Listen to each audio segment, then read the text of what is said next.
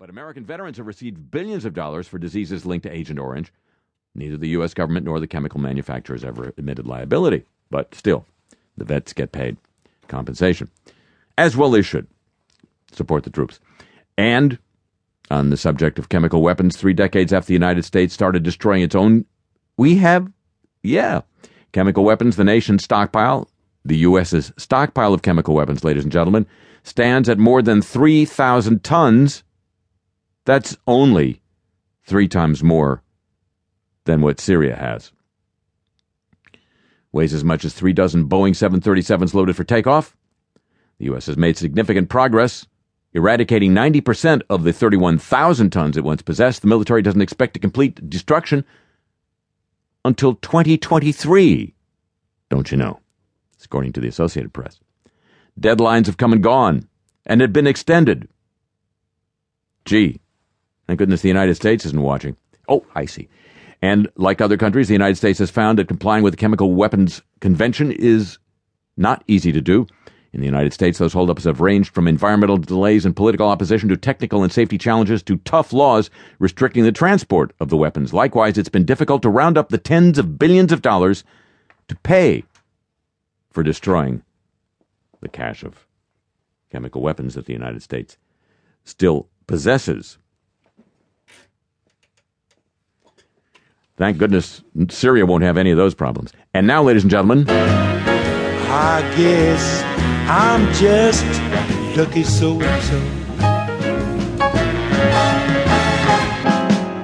Yeah, we've uh, taken a couple weeks off, but the people who start their answers to questions on interview programs with the word so for no apparent reason has continued unabated. This example from the NPR show Here and Now, and you'll hear it here and now. Is there Twitter dialect or accent?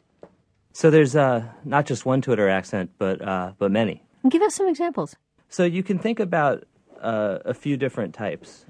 H- how do you see all these tweets? So what we're trying to do with that study is, um, and this is some work in progress. We want to see how words spread between places. You might see that Memphis and Atlanta have higher African American populations than Nashville, and that might tell you something about the tweets going back and forth. Yeah, so we're trying to um, really aggregate information across uh, many different words. So, whatever the language uses in Cleveland are, they're going to have a better chance of making their way to Boston than they ever did.